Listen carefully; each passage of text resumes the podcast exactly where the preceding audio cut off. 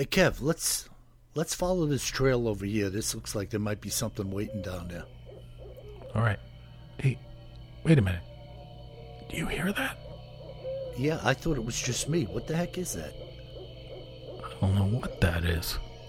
Whoa, do you smell that too? That's unbelievable. Hey, look. What the? Hey, look. Those those branches are moving over there. What the heck is that? Holy cow! Is that what I think it is? Look at that thing. Oh my god! It's a freaking Sasquatch.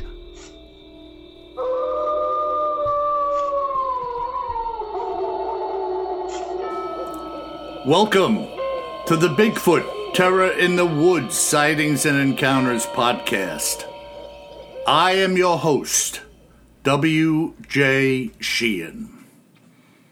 Hello, everybody, and welcome once again to our show. My name is W.J. Sheehan, author of the series of books Bigfoot Terror in the Woods Sightings and Encounters. Nine volumes available at Amazon in ebook and paperback format, and eight volumes in audiobook at Audible, iTunes, and Amazon as well. And by the way, volume nine is complete. It should be being downloaded and launched shortly, so keep your eyes open for that and go out and buy a copy. And may I introduce you to my brother and co host, KJ Sheehan. Kev, how are you? I'm doing great. Happy almost New Year, Bill. Yeah, well, uh, by the time the folks get this, uh, will you be launching this this evening, you think? I will be. Good. So we'll have a podcast up for the New Year's Eve. And uh, I told you, Kev, we're getting a little rain here. Times Square, the crowd is going to be drenched. Oh, I didn't even think of that. Yeah, there's nothing like standing out in a crowd for five or six hours with a, dep- a Depends diaper on. With a million of your closest friends. right, soaking wet. How'd you like to have a Depends wrapped around you, soaking wet under your blue jeans? Did they really do that? Yes. There's no bathrooms over there. Nice. So you got like uh, a million people piled into the streets. Uh, I don't know what the numbers are. It's probably a half a million people. I think it's a million, I bet. yeah, well, Giant Stadium holds 80,000, Yeah. and there's way, way, way more than that. Yeah. So, yeah, standing out there in the drenching rain with your clothes on, your uh, Depends diaper clinging to you, soaking wet. And uh, yeah, that's what they do. These people go out there and they take care of business right in their diaper because they can't go any. Well, Can you imagine? warm. Can you imagine that? No. I'm out of your minds, man. I've been there uh, in Times Square back before the pandemic, um, you know, doing a little holiday with the kids and left on like the morning of New Year's Eve. And you, you know, you'd see them with all the gates and fences and everything up to pen in, you know, a million people. And I was always like, man, we're getting out of here right at the perfect time. Yeah. Goodbye. I'll take Bigfoot in the forest anytime. Hey, Bigfoot, Happy New Year. Uh, Yeah, so this is the last podcast of the year, 2022. It's awesome, man. And I told you, uh, well, I didn't tell you this. I have a freaking account for the ages here today. All right. uh, which we'll get into.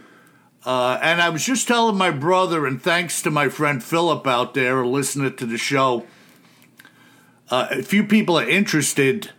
Uh, Philip had a friend who recommended hanging a slinky over the pole of his bird feeder uh, to deter the squirrels from climbing, shinnying up the pole and uh, eating all the seeds.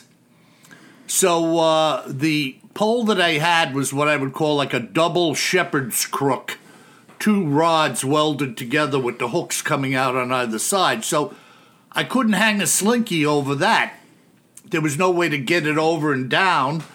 Uh, so I went out and bought a couple of single shepherd's crook feeders or, or poles for feeders, and I bought one slinky as an experiment.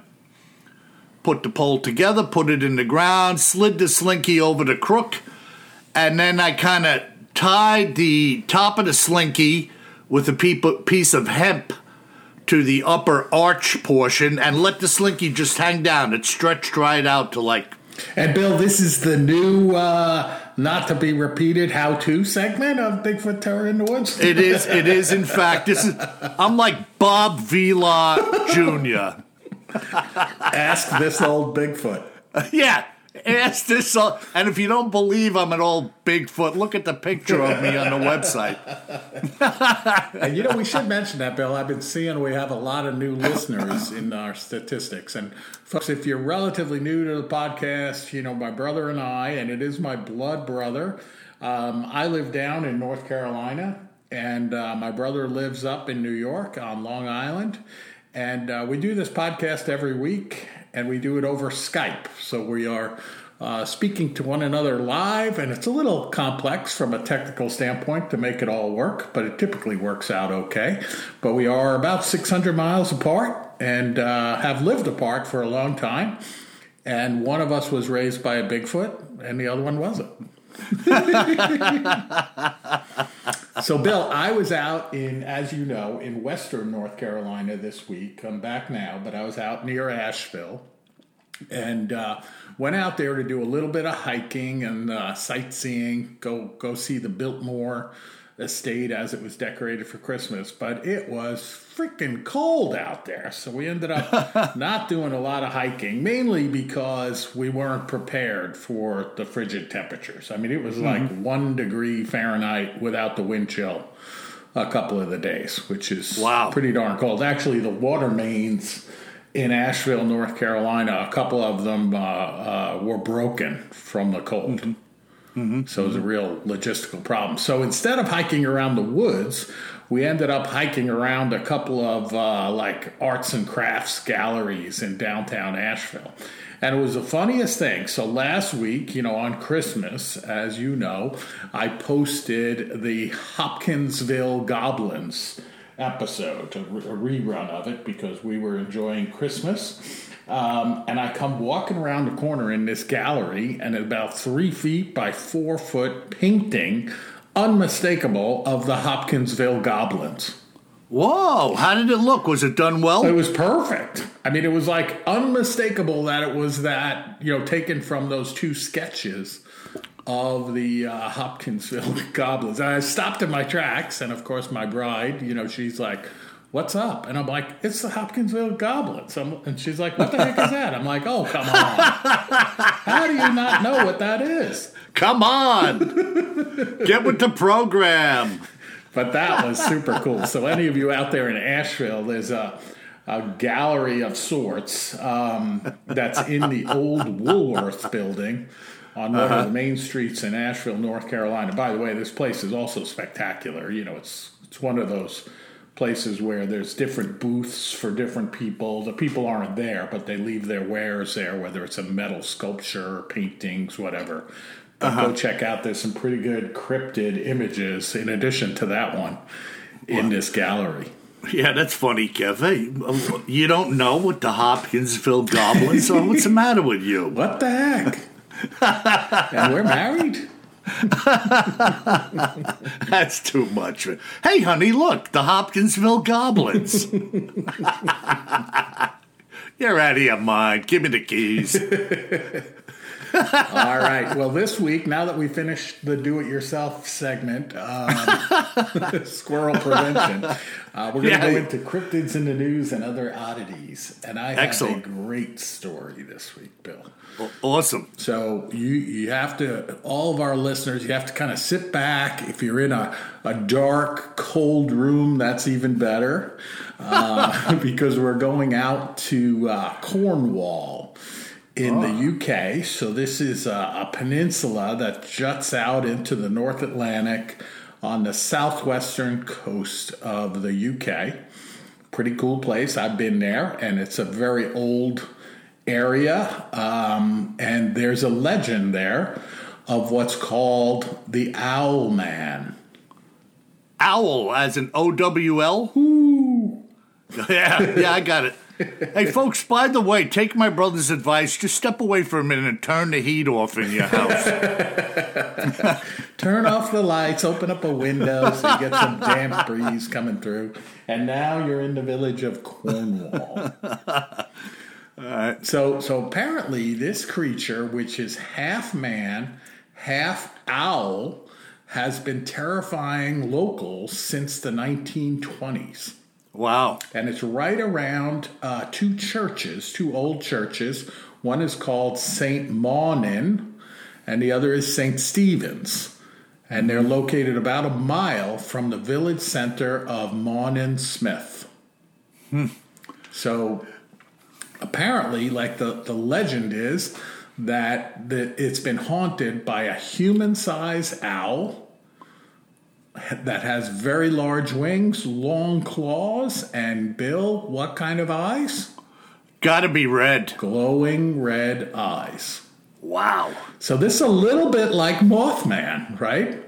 Only yeah, and an I've owl. heard I've heard I've heard tales of a giant owl man here in the States. Oh, okay. But go ahead. All right, yeah. So, so uh, the first modern day sighting of the owl man that was reported was in April of 1976. And on that day, uh, there were two teenage girls on holiday with their parents in the village. And they walked down to the old remote church, you know, just to go for a little walk. And on top of the church tower, they saw what was described as a terrifying bird man with wings and feathers. Boy, oh boy. Yeah, and the story goes that they were so terrified by the sighting um, when they went back and met with their parents that their father decided to put an end to their holiday and leave Cornwall immediately. Wow. Yeah.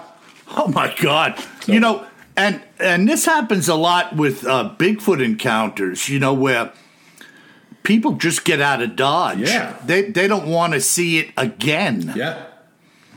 Wow, that's crazy. Go ahead, man. Yeah, yeah, yeah. So, and then in July of the same year, 1976, two different teenage girls decided to go camping in the area, but spotted a giant owl of human size with glowing eyes. Oh my God. Glowing red eyes, of course. Yeah, I, I can't imagine, man. Yeah. Yeah. So this started to make national headlines, and all eyes turned to the village, you know, and what was going on there. And I'll put up a picture of the old church. It's just what you would imagine, folks. You know, this creepy old church with these trees that look like they could reach out and grab you. And of course, a moss covered graveyard around the church. Oh man! And there were actual. Were there any headlines, Kev? Yeah, Uh, apparently. I, I didn't come across them, but they talk about it in this article, which is in uh, a, a newspaper from Cornwall wow. that was written a couple of years ago. Yeah. So this was getting around the neighborhood, so to speak. You know what was going on. Absolutely. Now, the catch is so w- after this went out on the national headlines, um, the Owlman was quickly branded as a hoax. And the reason that was, but don't worry, folks, sit tight, was that uh, people realized that some of the reports led back somehow a connection to one man, which was a guy named Tony Doc Shields. And Tony Doc Shields was a magician and a paranormal researcher. And he was a guy that also t- claimed to have seen the Loch Ness monster and took a picture of it and that. And uh, so they were like, wait a minute, this guy, like, there's no way one guy can see all these different cryptids. There must be something up. However, dun dun dun. Since then, several sightings of the creature have, have been reported. And last year, so about a year and a half ago, a ghost hunter from Falmouth claimed he spotted the owl man and that his friend got attacked by it. Wow. Yeah, so this guy, Mark Davies, was in the graveyard with his friend Chris Power, 36 years old, from Manchester. And he uh-huh. said there's ley lines which are under the ground near the church and they give off paranormal activity. So, so this guy had one of these, you know, uh, electromagnetic energy detectors that they use to try to detect uh, paranormal activity. Right, like an EMP or an EVP. Yeah, and he was detecting that there's these lines under the under the graveyard of this energy, right? Mm-hmm. And he's there at night, of course, doing these det- detections another night, and he says there was a hissing in the trees. Oh, and boy. You could hear flapping, and I heard it go right over my head. That's when I saw the figure, and it had horns on its head. Oh my God! It was mad. Hey, I'm mad. Yeah, so then he says on the meter that he had set up, uh, he was getting um, uh, conscious replies to the questions that he was asking. And he says, That's telling me, this is a quote, that's telling me there's a demonic energy and it wasn't safe. Boy, oh boy. Yeah, I don't think it was too safe, you know. Yeah. yeah, and shortly after that, his buddy that he's with got attacked by this thing, and he had scratches on his arm, and it also uh, damaged the camera that he had. Boy, oh boy, And man. get this he said he didn't see anything, he just felt this surge of energy. that is weird, I man. mean, how weird is that, right? Yeah. You know, and you know how my mind works, Kev. I, I was just thinking of the little chicken hawk with foghorn leghorn. I, I'm, I'm not sure how that mind works, but okay. yeah, yeah, yeah. I'm a chicken hawk, and I'm gonna eat you. now step aside, son. but I'm thinking of this owl coming out of the trees, hissing and flapping, with horns on its head. As big as a man. Yeah, I mean, come on. That's ridiculous. But but you know, very strange place. So get this. This is I think this is the coolest part. And it could be, folks, full disclosure, just because the other night I watched one of my favorite movies again for the 150th time, An American Werewolf in London. And Wow. if you've seen that movie, if you haven't, you got to watch it. And if you've seen that movie, you know that they walk into this pub out on the English moors uh, and uh, probably out near Cornish. and, Yeah. And uh, there's a pentagraph on the wall with candles burning, you know, because it's a full moon. And they don't know any of this, but it turns out it's a super creepy place that's got this demonic activity. So this author that's writing this story, this is how it ties back. He says, to this day, this church is quite eerie and spooky. A gate leading into the yard shows a dramatic looking inscription that is actually in Cornish. So I'm going to do my best to pronounce it in Cornish and then I'll translate it. It says, Da Thymi Nessi the do. And that translates into, It is good to draw near to the Lord. Yeah. Yeah. yeah, you better remember that when you're out snooping around with your freaking uh, EVP recorders and your uh, uh, noise box, spirit boxes, and all of that. Yeah, and Oh, it- so this God. author goes on too, and they're like, well, you know, they went out to the village, you know, when they were researching the story, and um, there's no signs or anything in the village mentioning it. You know how, like here in the states, if there's a uh, you know, a significant Bigfoot sighting, like in Whitehall, New York, you will see a sign that says, you know, near this sign, you know, in XXX, uh, two police officers uh, ha- reported a sighting of Bigfoot. You know what I mean? But nothing Yeah. like that. Yeah. yeah. And um, they, they, she said that she did find some locals that were living in the living in the village at the time in the 76 and she said i haven't heard it mentioned for years and years since it first happened actually it was a media event at the time and people were afraid to go to the church afterwards wow. yeah, and and she explained that the reason why Owlman is not as popular today in the village is because the population has changed. So it's like a you know a village where a lot of the elders have either died off or moved away, and now it's the next generation of people you know immigrants into the village from other places in the UK or other places in the world, and they mm-hmm. just don't know about the history. Right. Yeah. Yeah, th- but maybe they'll find out. Yeah. No, no, no. Yeah. Yeah, and and this woman says there's a lot of history going on up there. There are more things going on than meets the eye. They said a member of my family heard spooky noises from a tree, even though there was absolutely no wind. And then she said, My husband and I also saw a very strange looking bird fly straight into a grave, Oh, that's weird. although not quite as terrifying as an owl man. Yeah, but if it's true, uh, very strange happening indeed. No, it just sounds like a lot of demonic energy going on, right? yeah, yeah, very weird things going on, you know. You know, anything, uh, the demonic will do anything to draw your mind into a place where you think there's something other than God going on. Right. That's that's that's the game plan, deception. And uh, you see a bird flying into a grave. uh, you know that is deception, my friend. Generally, not a good thing to see.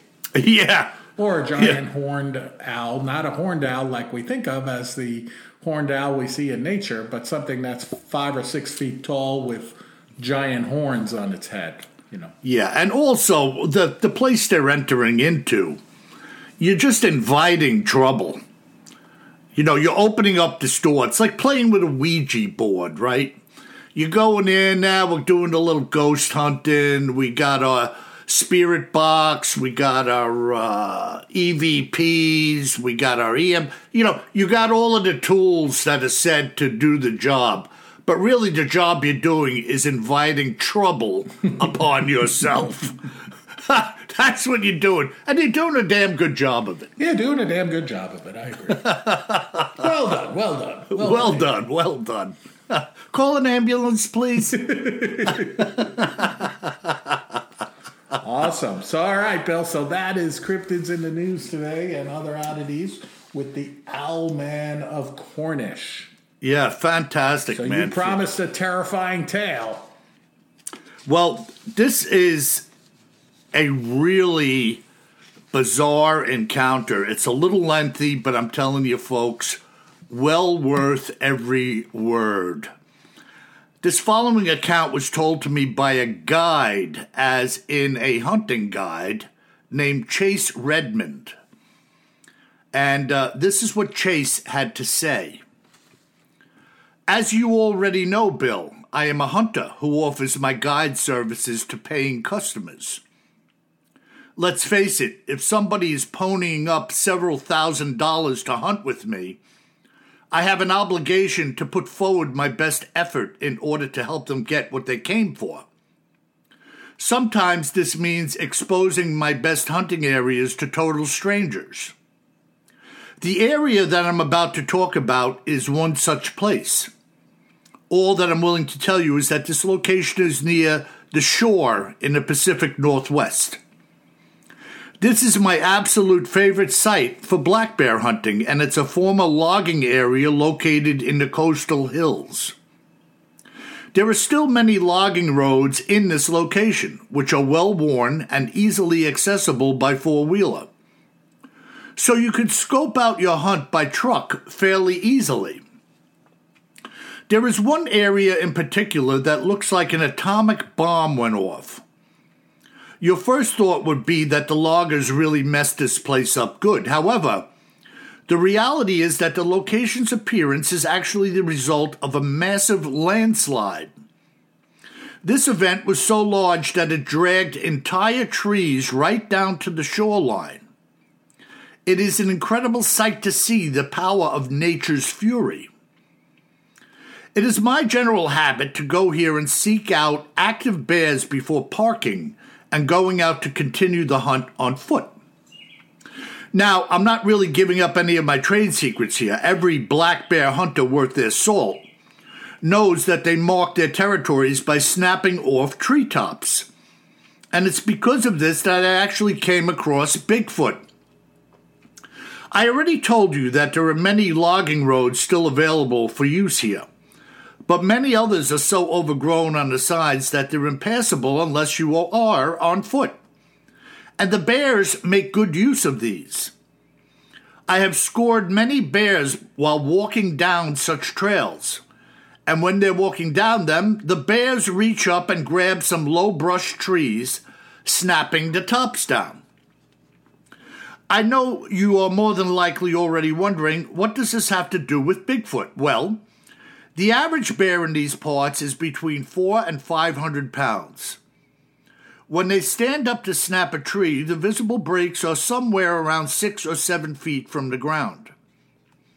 The freshness of the break can be a very good indicator of what has been frequenting any trail in particular.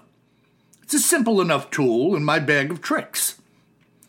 The trails in here are extremely hard packed, so I typically won't see any hardcore tracks. However, I will find superficial pad prints on a loose surface soil, and at best, these prints are a quarter of an inch deep, more or less.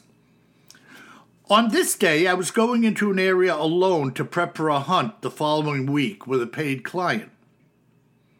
I like to save some time and try to narrow down the best locations to find our mark in advance. Of course, the clients know that there are no guarantees when hunting, but as a guide, you won't get many repeat clients or recommendations if you don't produce. At the very least, the clients want to see what they came for, and if they miss their shot, it's not my fault.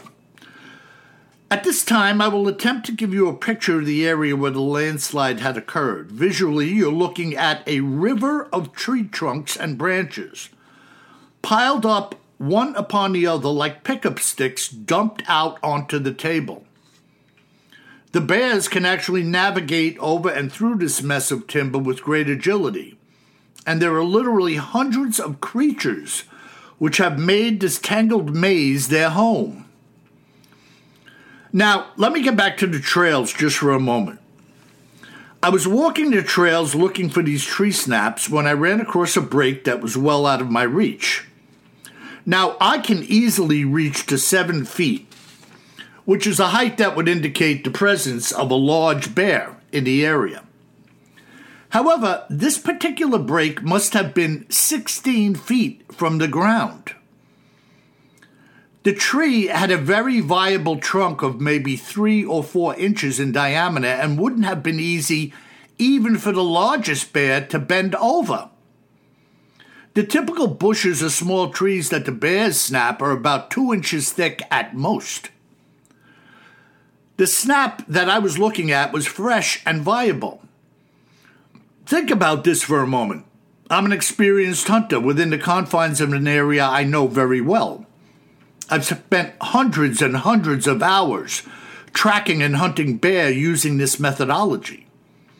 I do not suddenly see this break and assume that there's a 14 foot tall black bear running around here. That's impossible. It also seemed to me that no man had come in here just to climb a skinny tree and mangle the top of it for fun. Makes sense, right? So, like any person would do, I wondered what might have been able to reach that height and break a tree. The next day, I returned to search for additional bears in the area, and as I was walking one of the trails, I saw yet another high tree break, just like the one I had seen the day before. Now that I had found two, I could safely declare that this was a pattern, not an accident. To me, it seemed as though something was mimicking what the bears were doing. Most of the old logging roads here overlook an area that had been logged, with the entire area now being filled with new growth. Rather than being empty fields, there are seas of small trees and bushes. The new trees range in height from 10 to 20 feet tall, and this growth is for the most part dense and impassable. In a hundred years, it will thin out to a certain degree, but for now, it's a jungle. It's extremely easy to accidentally stumble across a bear in there. And for that reason, most of the clients are very uneasy about following me through this brush, but they will follow where their guide leads. I spotted some bear in this new growth from an elevated logging road, so I went down into the brush to figure out where they might be traveling. I also came across some fresh scat and a number of tree breaks that marked their trail fairly easily. When I got back to the truck, I decided to spend a little more time looking around with my glasses. He's talking about uh, binoculars. And from my position by the side of the truck, I could look down into the sea of trees that I had just explored and noticed some trees moving around, which is a sure indication that something was walking through them. I would never be able to spot a bear from up here since they're far too low to the ground. The only time you do see them is on the trail in the open brush or when they are climbing on the log piles. This was not a bear. I looked more closely and began to see some flashes of color. Black and dark, reddish brown spots appeared and disappeared as something continued moving through the trees. Now, mind you, the trees in the area were between 10 and 20 feet tall, with the vast majority of them falling between, say, 8 and 14 feet. Whatever I was seeing had to be clearing that height in order for me to occasionally lay eyes on it. I could see it was steadily moving, parting the trees out of its way as it did so. My hope was that it would I soon would be able to see it in full once it reached the river of logs. At that point, it would either have to stop and retreat back into the woods or climb up onto the pile like a bear. I watched intently as whatever it was approached the end of the trees, and suddenly there it was a huge Bigfoot climbing up onto the logs. The creature started walking around on the pile as though it was looking for something inside of the logs. Occasionally, it crouched down and reached inside of the heap. And every now and then, I would see it put its hand to its mouth after pulling something, something out. It must have been getting some type of food from within the maze of fallen trees. Personally, I knew that there were birds' nests, mice, and all sorts of small critters that made this maze of wood their home. But I couldn't tell what this Bigfoot was actually eating. I was wondering why I had never seen it before, or seen the high tree breaks, and, uh, and any of the other times I had frequented the area. Maybe it had recently moved into the area and was letting the bears know that it was around. Who knows what interaction it might have with other animals? It most definitely was a mystery to me. The creature maneuvered with great dexterity around the logs like a child on the monkey bars. Its fur was long and shaggy. And now that it was in the open sunlight, it appeared to be predominantly blondish red in color, with darker undertones. From my vantage point, and having seen glimpses of going through the trees, I would have to say that it was close to, if not fully, 12 feet tall. At one point, I noticed a black bear coming up onto the tree pile, maybe a hundred yards away from this beast. And as the bear came onto the pile, it froze before quickly climbing back down and scampering away.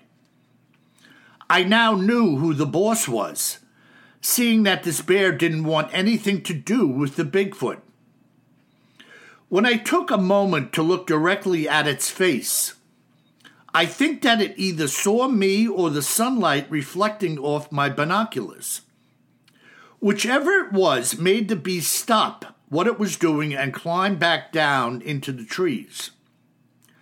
After a few minutes, I was able to see a little bit of its color and wondered if it had just ducked into the cover to observe me. Perhaps ten minutes or so had passed when I could once again see the trees and brush shaking and moving, indicating it was moving away. I watched this pattern of movement for several hundred yards until the Bigfoot reached a hillside. It was then that I saw it emerge from the dense brush and walk into the open until it was completely out of sight. At that point, it was easily more than 1,500 yards away from my position. Even though I still hunt there, I have never seen it again. But from time to time, I still encounter some fresh high tree breaks. I get the feeling it really doesn't want anything to do with me or you. I know there's plenty of food around here because of the ongoing dense bear population. We hunt many bear in here, and for every one we take down, there's another one to take its place in the food chain. Now, I know you want to hear about the details, and I'm sure you've heard most of these before. It had to have been four feet wide at the midsection, maybe six feet at the shoulders. These creatures are totally out of the box when it comes to human comprehension. It must be like when someone first comes face to face with a Bengal tiger or a large crocodile. You're immediately overwhelmed by how big they really are.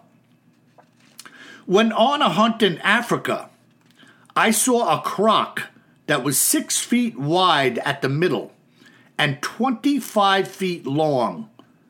Seeing this Bigfoot was that type of encounter. It was a once in a lifetime event. Think about it for a moment. How many of the six or eight billion people on Earth have seen a 25 foot long crocodile?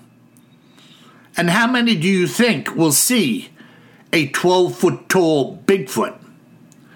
To me, it's all the same, being simply a matter of time and chance. What do you think of that, Kev? Well, you promised and you delivered.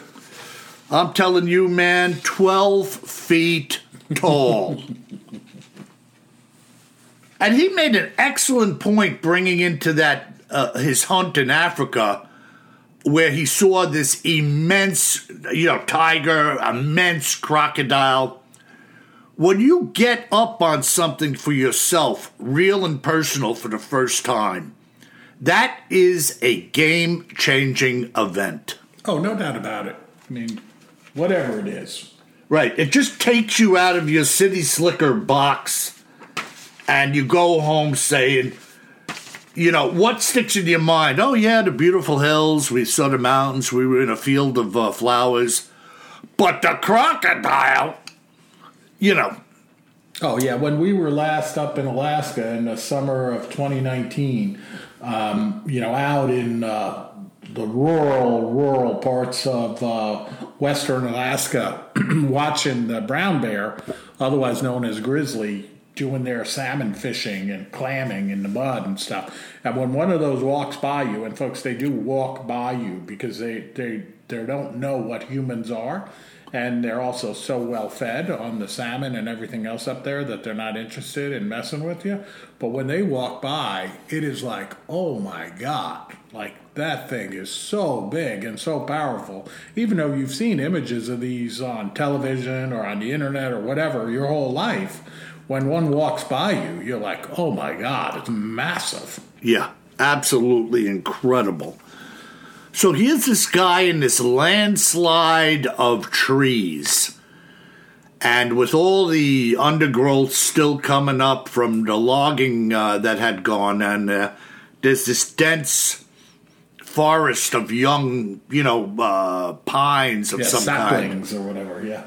And, uh, you know, the forest has a way of weeding itself out over time. You know, the stronger ones grow up, the lesser or weaker uh, seeds, you know, either die off or are starving for light and kind of wither away, becoming like the undergrowth and whatnot. And he's seeing bears and everything are, are now climbing up onto this pile, and there's all kinds of creatures using this pile of pickup sticks, as he called it, as an area to hide, to make nests, to live, and to thrive, you know? Yeah. So everything knows that there's stuff in there to eat. Yep. Really incredible. Just Wild incredible. stuff. How about this, though, that he's seeing this high tree breaks hmm. and he just logically puts two and two together. Too tall for a bear? No man is going to shinny up a three inch wide tree uh, you know, 10 or 12 feet to snap the top down if you could even do it. Right. It just doesn't make sense, you know. And, and what does make sense? Something that reached up there or got up there to do that. So, uh, what an incredible story, though, huh? The Black Bear Hunter. Amazing, Kev, you know? I know. Oh, my goodness. Well, Great let's account, move on. though. Let's move on to our listener mail segment. What do we have in our listener mail segment? We have some great emails this week, Bill, from our fans. Uh, still a couple of Christmas wishes that we'll cover because we are in uh, here on New Year's Eve as we record this. And uh, so the first one comes from David from Tillamook, Oregon. Beautiful part of the country, David. Uh, Most folks in the U.S. I know have never been to uh, the coast of Oregon, and I think it's one of the mu- most beautiful places in the world. And the subject David is writing in about, Bill, is related to one of your requests, and this is the subject is Sir Francis Drake Treasure. Oh, yeah, we did that podcast about that treasure diggers out there. Yeah, about a month ago or so. Mm-hmm. And he says, Hi, guys. I've lived my whole life in Tillamook, Oregon, which is very near Neahkahnie, which is that village you were talking about. Mm-hmm. And he says, The lost treasure is a well known story in this county. Not sure if it's true or not, but that it's neither here nor there. As a lifelong logger in the area, I can tell you there's absolutely Sasquatch in the area from personal experience on a few of our logging job sites in the area. Huh. Isn't that something? Yeah, well, there you go. You got the guys out in the woods. If anyone would know, be them. Exactly. And he says, Really enjoy listening to your stories. Keep up the great work, David. Yeah, now I reached out to David, and David, if you're listening, uh, I reached out to you. I'd like to contact you and talk to you about uh, anything you have to offer from the logging industry about Bigfoot sightings. So, if you didn't get that for whatever reason, recontact us and or give me your number, and I will reach out to you again. Uh, like I say, if you've seen something, say something. So. I'm looking to reach out to you, brother. very good. Very good. Yeah, absolutely. And then uh, our next email bill comes in from Bill uh, from Seattle, and he says, "Merry Christmas from Seattle." Hey, Bill and Kev, wishing you both a Merry Christmas and a healthy and happy New Year. Uh, three years in, and you guys are still killing it.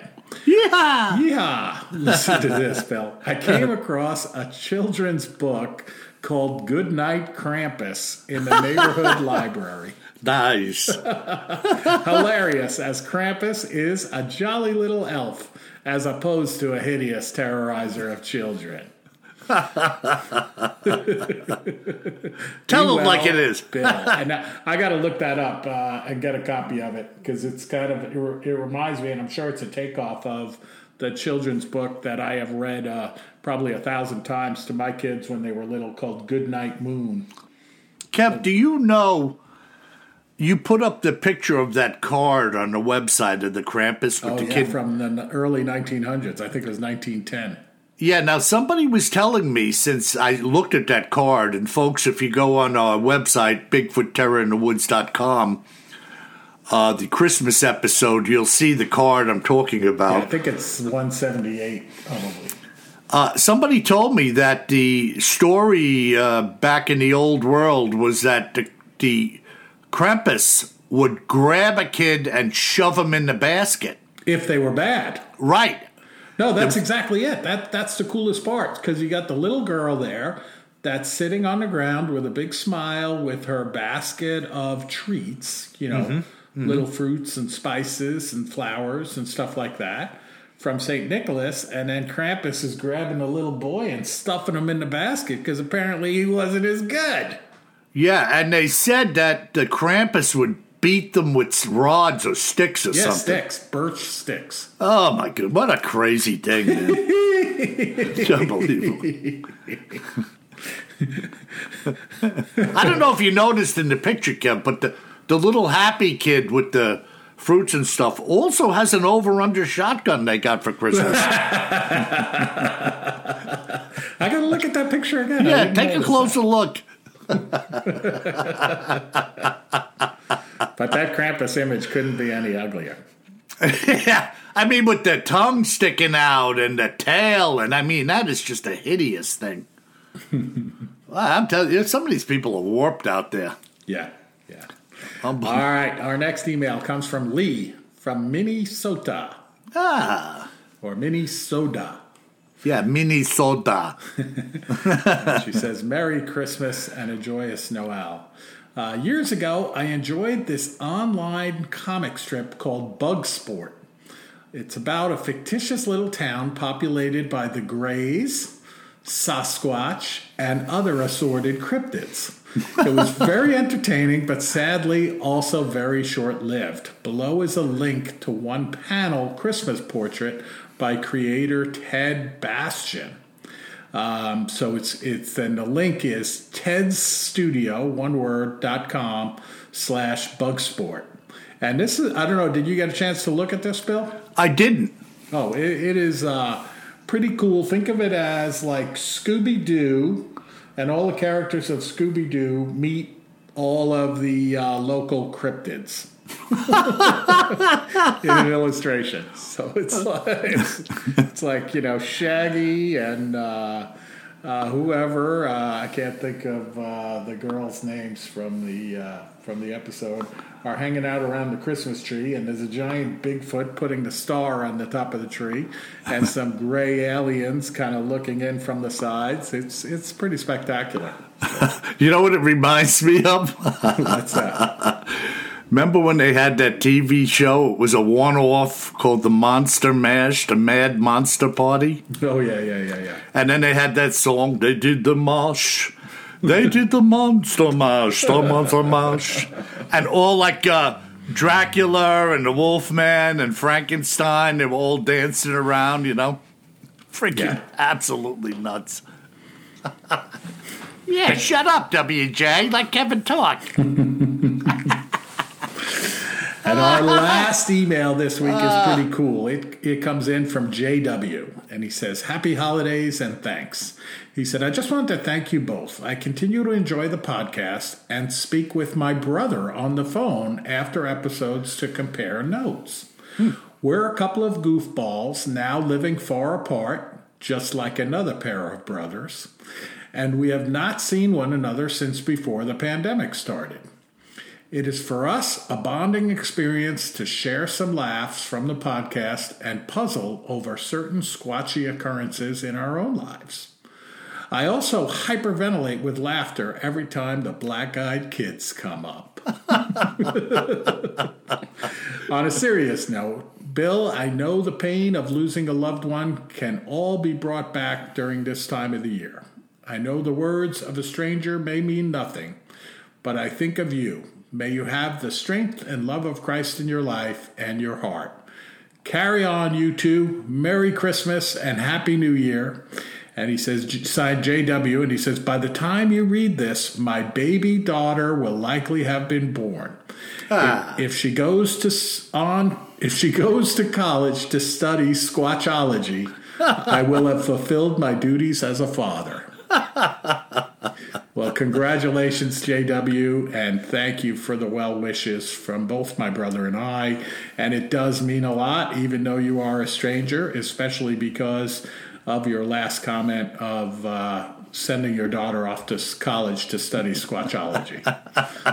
And also, self professed goofball. exactly. Exactly. So we're, we're also happy that the podcast brings you and your brother together. It does the same for us, obviously, um, by, uh, you know, having us uh, rally around everything else that's going on in our lives to do this podcast every week. And we're Yeah. also happy that the black eyed children bring you some joy. I don't know what that's all about, Kevin. May I borrow your telephone? Hey, look, they're talking about the black eyed children again. It's okay. I just want to come inside to borrow your phone. Hey, little guy, why don't you come in here? I have a nice Hillerich and Bradsby baseball bat waiting for you. Come on in. All right, Bill, that's a great podcast, folks. Have a happy new year. Thank you for your, all of your support. This is the end of our fourth season, which is amazing. Uh, episode 180 here today, so 180 episodes. We never would have imagined we would have gotten this far. You guys keep us going. Please give us those five star reviews. And if you have time to give us a little written review too on your favorite podcast player, we love reading them. And it is uh, fuel for our fire to keep going. So thank you so much.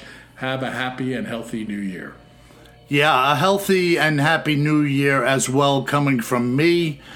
And remember, folks, if you find yourself walking around the Pacific Northwest, or maybe in Cornwall, in England, you best remember one thing, my friends. Always carry more gun than you think you're gonna need. Sleep tight and Happy New Year.